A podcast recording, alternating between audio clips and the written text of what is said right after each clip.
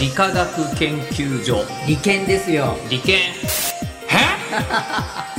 そうなんですこれがそどういうことう壊れた椅子のような構造だってことが分かって それ最近のことですかえっとでも10年ぐらいかあなでも十分最近だよね科学のラジオラジオサイエンテ科学のラジオこれは日本放送アナウンサー聞きたがり吉田久典が国立科学博物館認定サイエンスコミュニケーターで大学講師をしながら芸人をやっている不可思議変態人間黒ラブ教授とともにさまざまな科学サイエンスを根掘り葉掘りと聞いていく番組である科学のラジオラジオサイエンティア間違った話はしないけど正確さにこだわると逆に分かんなくなるので興味を持ってもらえたらこの世界はめっちゃ細かく説明してくれる人がいるのでそちらを参考にしてください、で今回から新しいテーマになりますが何ですかはい日本三大研究所の一つはマルチプレイヤー理化学研究所イエー好き好きでちょっとちゃんと言えてない部分なんイです嘘ですよ本当理ですか科 学っていうふうに 理科学ちょっと授業終わった後だからだからですかねあそうだお疲れ様ですよお疲れ様でございますでも理研今です回ねあのなんか、えっと今までちょっとなんか何あのふわっとしたジャンル的うんうんうなんことが続いてるんですか、味の科学とか AI とかやってましたけど、はいはいはい今回は具体的に来ましたね来ました理化学研究所理研ですよ理研もう単独ライブとか何回もやらせてもらって司会もやったりとかあそうなんですかはえい単独ライブちょっと待って今ネタみたいに言いましたけど、はい本当にやってるんですねあ本当です本当です理研でおお笑いえスーパーコンピューターお笑いライブっていうのをほう4回ぐらいそんなにやってんのあ軽コンピューターの隣でやりまし軽コンピュータたはいースーパーコンピューあタースーパーコンピューター系の K の富岳の一個前のやつねはいそのとこの建物の1階とかでええ一般の人100人ぐらい集めて、ええそう4回 4, 4公演やりました普通あのなんですかルミネ座吉本とかでやるよ ね普通ねそうなんですよなぜかねお笑い黒ラブイベン教トっ授はそういうとこでやるのが多いですてしかも今思い出しましたけど、はいスーパーコンピューターってでかいから、はいスーパーコンピューターの中でできるのねああそうですそうですそうですでも中でもその冷えてる場所じゃなくて、うんうんうんスーパーコンピューターの外ですけスどーもパーコンピューターの方が建物にぎっしり詰まってると思そううんですよそうねですそうですで人のいる部分よりもスーパーコンピューターの部分の方がでかいぞっていうとはいころでそうですそうですやったわけですねそうですそれを作ったのが理研理研理研理研ですよすごい、うんなんかえっと理研は日本三大なんですって三大研究所であ前にやったあの、覚えてます物質材料研究機構あのニムス覚えてるなんか何十年もあの、はいこうあの金属引き伸ばしたりしてって あいうなんで物質の変態とか言ったじゃない、うんこの間、ニムスの人にそれ聞いてもらったんだ、ええうすごい笑ってましたけどねもう冷や汗ですよでこもっち伝わって伝わってますよねさはいだってそんなにねあのそんなにこうなんですかあ の金属がどうやったら伸びるか考えてられないものそうですねやっぱ特徴的な世界的に活躍されてるニムスと、ニムスとあと産総研この間やりましたね、えっと、産業のプロフェッショナルで、うん地質調あ査あそう所だそうだはい、はい、すごい古いあれですよはね、いはいはいはいそうそうあのあの2つがですね、うんあの特定国立研究開発法人って言われていて特定国立研究開発法人、はいうん全部意味わかる、うん、一つずつゆっくり言特定っていうと、うん政府が国家戦略に基づい て、えまああのまあ、トップ戦略で成果を求められる法人のことを言うんですけどうん、なるほどまあでそもの確かに酸素系もニムスもそういう結果出してますよねそうですそうですで理研もそうだと理研もやはりそこに入っているうん理研でございますでもう本拠地が埼玉にあるところなんですねあ埼玉なんだそうそうそうなんか、まあ、なんとなく、あれ、三総圏が筑波にあるんでしたっけ。ニムスニムスそもうで筑す波ねだ。そうそうそうそういうとこじゃなくて、はいい、きなり埼玉にあるんです ね。ただ筑波にもあ ります、筑波にもあるやっぱもうつ筑波には惹かれるのね、みんなね。 まあ筑波はもうね理系の聖地ですからそう、しょうがないですね。はい、これもしょうがないんですけども、うんうんうんそこにありましうん。えて、えなんか産総研は前に言ったのが、なんだろう、スター選手はそんなにいないけど、劇団みたいな、ああ、はあ、はあ、はあ。劇。団でこう動くみたいな、あで、あそれでああプロフェッショナルが多いんですけどまあ、も、劇団式は、いや役者さんの名前は知らないけあそうど、そうそう劇団式としては毎回すごいよねみたいな。そうです、そうです感。じね。そんなようなイメージが、まあ、産総研だとしたら、うん理化学研究所はもう本当にスター選手とか、うんスターの装置があって、うん。うん。こう目立つ感じホリプロみたいなそんな感じあもう本当にあんた総合超的な事務所超大手事務所みたいな超大手事務所、はいホリプロ鍋プロみたいなそういう世界ですね吉本興業とかもそうですけどでも吉本だとお笑いがメインみたいなところあるじゃないですかでもちょっとこの理理科科学でのうんものっつったらこうあなるっほてどいうイいメージなんかいろんなお笑いで吉本興世の業中にビジネスになる種はいっぱいあるけれども、はいえっと吉本はお笑いというものでビッグビジネスにしてますねなんみかたやいな意味で言うととまあ、ある程度方向性が出てるから、はいやっぱりまあまあ吉本的なところではないかと。かなと思いますねできるわ結構なんか日本の科学の現状を全部伝えてるようなもう本当に歴史のある場所なんで、うんうんうんもうあ理研のこの状況が分かればりあの日本の科学も分かるみたいなそんなようなところうん、さっきスーパーコンピューターの話ありましたよね。はいはいはい、えっと、例えば、えっとなんだろう富岳もそうだし、はいはいはいさっき言った経営もそうだよね、はい他にうんなんかこんなことやってますよみたいのは、あああのねスプリングエイトとかいうのがあってスプリングエイトこれえ何これでかくねこれえ何これう見た目で分かりますかアあのットハリマって書いてありますね皆さんもあの検索してスプリングエイトで検索かけると分かるんですけども、はい後でまあ何説明しますけどもなんかね私から見えてるのは航空写真ですね、はいはい、えーなんか山を丸ごと取り囲む丸いものがあって、うんそこからそこから滑走路みたいなまっすぐな道が伸びてるそうあの東京ドーム3個分しかないんですけどでけえ よでかいよはあい、もうこれ見た感じ分かりますよね見た感じ何かええっと出口のない高速 道路はいこれね立体実はねうん顕微鏡なんですよえそうなんですこれがそどういうことうこれもう変わった顕微鏡でもういろんなところで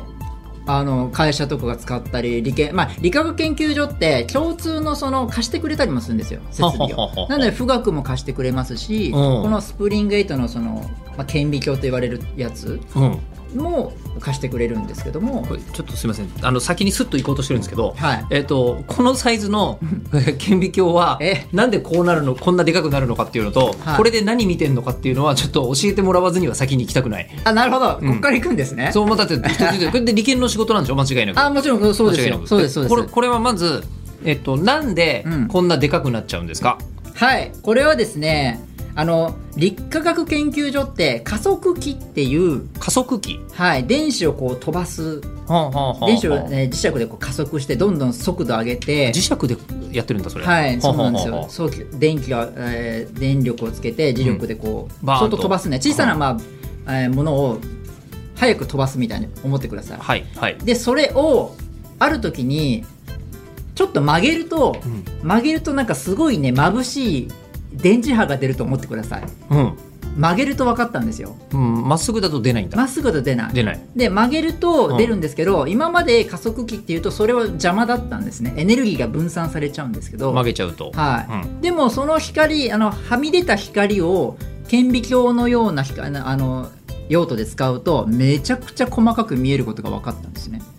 はあ普通とちょっと違ってはあはあはあまあちょっとなんかイメージはつかめた気がするあの広角顕微鏡ってあの普通の顕微鏡あるじゃないですかはいはい普通のあれまああの理科室にもあるやつですよねあそうですそうです、えあれ50倍100倍200倍って拡大していくと、うんだんだん視野がこう暗くなるのって覚ええてあまあすそねれはわかりますそれはわかりますそうあれはあのやっぱでかい波長でうん全然見えなくなっちゃうんですね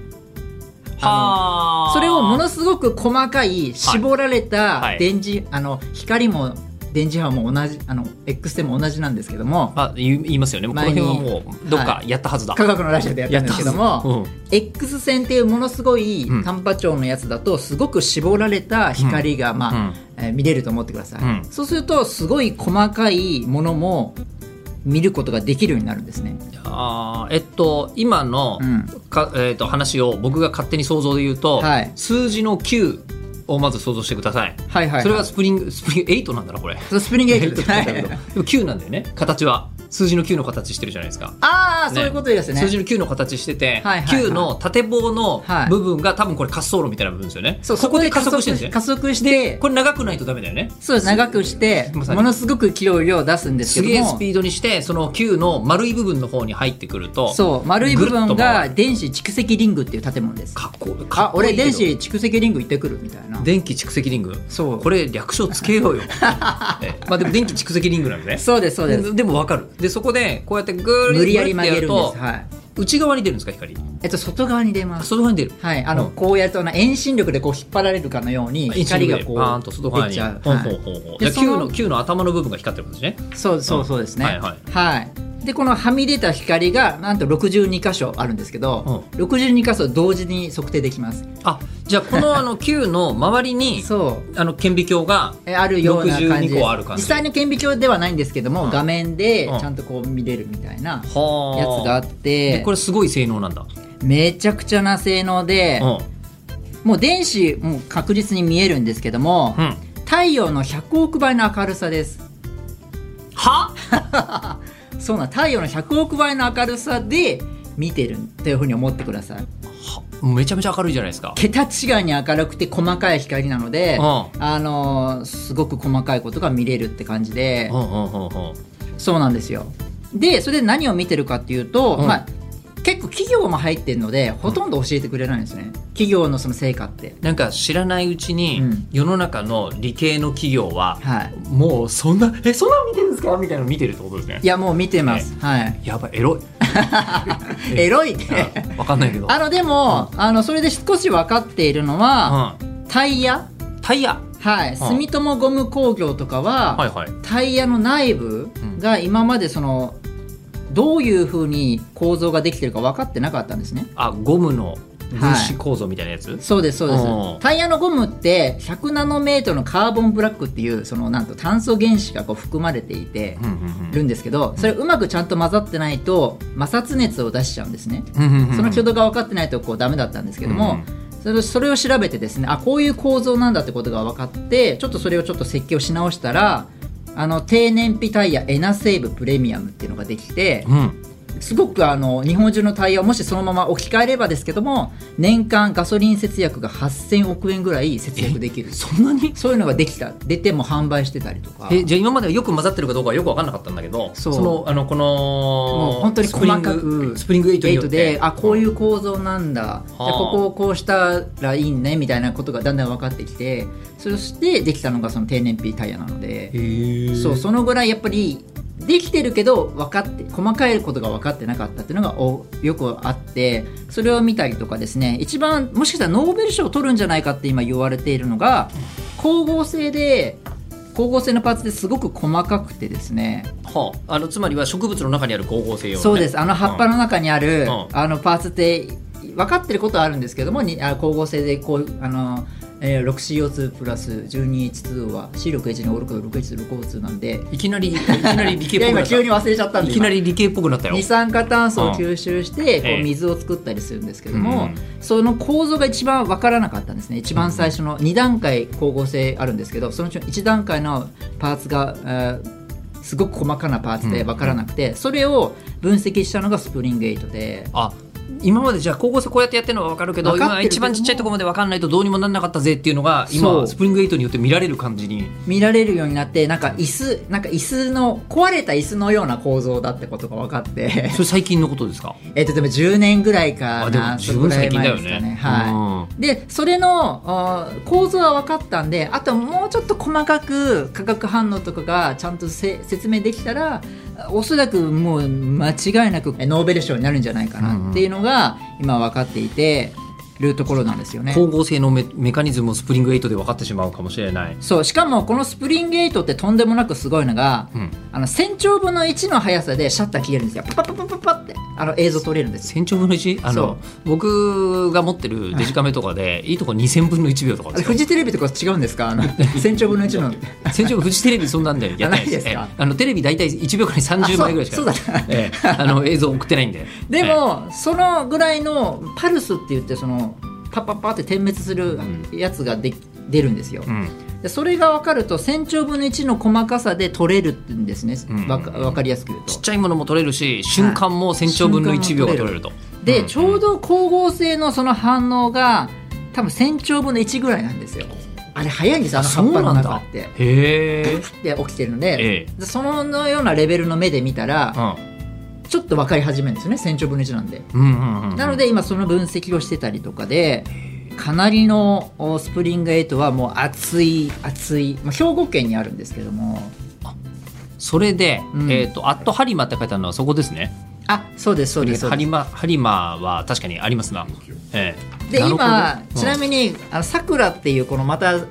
ここの改良をしてるんですよあのえっ、とえースプリングエイトのし出力部分ですか、うんうんうんうんここをね今改造しようとしていてもうその加速している滑走路みたいな部分を、はい、うんうんうん最終的には太陽光の100億倍って言ったんですけどさらに10億倍かける10億倍の強さにして100億倍を10億倍するってこと、はいにして今もっと解像度を良くしようっていう、うんスプリング82っていうねプロジェクトが始まってまし て私すごく興奮してます2どこじゃないですねおーそうそのぐらいやっぱ世界にあのまあこう戦略を練ってね狙ってるそういうようなのが理化学研究所にあるというね、そうすると本当に高校生分かっちゃうんじゃないもう分かるしいろんなものがうん多分分かって、あのちなみにですけどグリコのポスカって知ってますあのは虫初期の虫歯を再結晶化するポスカあのポスカっていうええグリコあのガムなんですけどほうほうそれも実はここのスプリンゲートで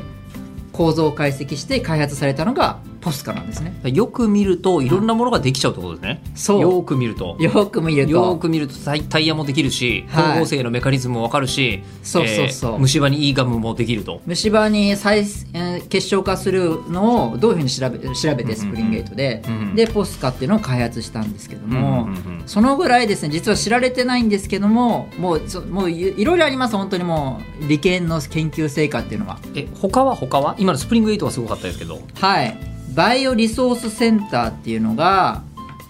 あったりしますバイオ突然生物系いきましたかはいうんうんそれは研究を始めるための土台作りのセンターで、うんなんだろう結構注目されないんですけど僕たち研究者って必ずその資料があるんですよね資料っていうのはサンプル例えば、えーマウスだったらマウスうんうんはいはいはい、はい、とか、うん植物なら植物とうんうか、んなんか大腸菌なら大腸菌っていうのがあるんですけどそれ全く同じ資料じゃないとうんうんそう全国でこう同じ実験できないじゃないですかさマウスがちょっと病気だったらそれを使って実験したらしなんかうまくいかないとかうんう、んうでんそういうので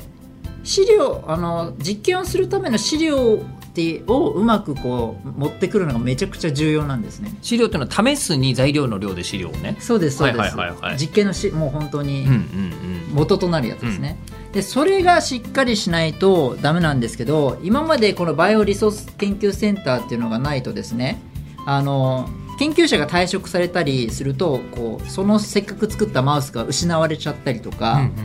大腸菌のベロ毒素っていうのがあるんですけどうんベロ毒素毒ですかはい、うんうん大腸菌のベロ毒素の研究とかウイルス研究に欠かせないんですけど、ベロ細胞っていうのがですねうんでそれをこう今は今現在では広く世界で広く使われていて薬品の開発とかでもされてるんですけどもそれでは元を正すとアフリカミドリザルっていうのを人細胞が作られた千葉大の先生がいるんですねアフリカアフリカミドリザルっていうのがアフリカミドルザルミドリザルのミド人リザ細ルの胞から作ったもう細かい腎話腎臓の細胞ってことですかははいあはあはあでそこから作った、まあ、千葉先生の先生がいたんですけどその先生があの流出しちゃったんですよね全世界にそのベロ細胞を。そういうふうにこのサンプルがやっぱりしっかりしないと流出しちゃったりこう安定しない素材が安定しないのでそこでバイオリソース研究センターでも理研でその実験する材料を全部整えちゃおううんっていうので、えー作ったのがバイオリソース研究センターでこれはもう全国の研究を支えになってる場所ですかね東急ハンズみたいなもんかなあもう本そこ行あけでばも本理全部系全部揃ってる材料何か欲しいよって言ったらなんか文化祭の時はもうみんなこうね東京ハンズ行っていろんなもん買うじゃないですか、はいみたいな感じで利権に行けば大腸菌あ大腸菌あるよ利権に行けばあのみたいデなータベースがあってああ全世界もちろんそうなんですけどもあの、まあ、日本は結構使が使ってますけどもそういうところがあって例えばマウスだと8000系統ぐらいのおマウスを扱っております。いろんな種類のはいごめんなさい今東京ハンズレベルじゃなかったです、ね、いやこれはねモノタロウです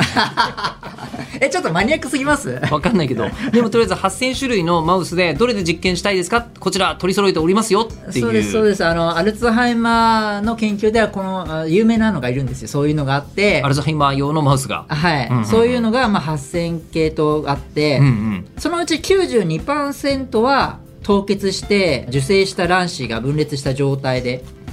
整えてるんですけども他のその600種類はちゃんと生かしな、えー、と育てながら、うんずっと保存してたりするんですよね。すごいねでもまあ今まではそれを揃えるだけでも一大事業だったのを理研がもう全部やっときますようちでっていうふうにやってくれてるってことですよね。そうですそうです。だからうんいろんな細,、細胞とかも1万855株とか、うんうんうんいろんな種類を保存してたりとか、うんこれ全部100%凍結とかして、うんもういろんなのが凍結されてるんですね。うんうんうんなのであの大震災の時に電力が止まっちゃって、やばくなっちゃって、今まで全部揃えてたのにみたいな。結構大打撃を受けちゃったので、はい電気が止まっちゃって液体窒素をもうすごい遠いところから全国からもう協力して液体窒素でなんとか冷やして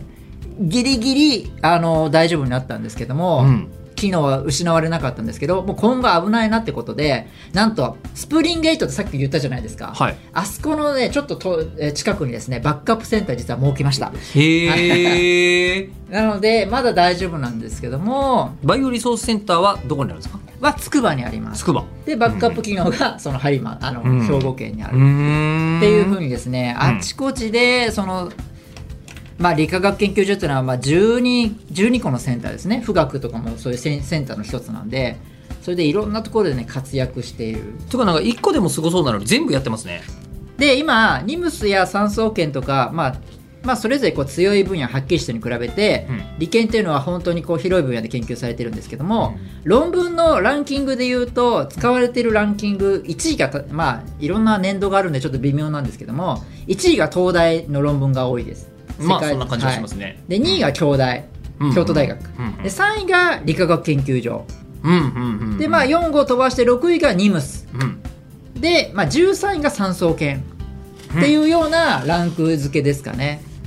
J1 で優勝を争ってるぐらいのところってことですね。うん、なもう全部すごいんですけどそこら辺はうんうんうんうん。でもそうまあちょっとね皆さんで言うとこうスタップ細胞で 有名にね理研そうだった。そういえやばっぱうだそったのイメージありますよね。うんうんいやでもね全然もうもう数数パー選手ばっかいるんでうん。もうこれからいろんなその利権のかつてのこう三井とか三菱とかなどに続く財閥だった歴史もあるんで財実閥そう財研究閥だ所とったかんってですよ財閥とは違う感じしますけどね。でもね財閥だったんですよ昔昔は今今になってはちょっとあんまりね普通な感じ普通っていうかまあすごいんですけど、うんうん。そういう財閥だったじ歴史もあるのでちょっと次週は科学王国利権でやろうかなと思っております科学王国理研の話。はいああ、ドクターストーンみたいなですね。科学王国。こいつはそそるぜ さあということでえー番組ではですね聞いてる人からの質問を募集させていただきます科学的に気になることクルラブ教授に聞きたいこと感想などは科学アットマーク 1242.com KAGAKU アットマーク 1242.com まで送ってくださいではまた次回お相手は吉田久典と 科学王国理化学研究所に入りたい黒ラム教授でした入れないもんなのなかなか入れないあライブはできる働ける働きたい働きたい働きたい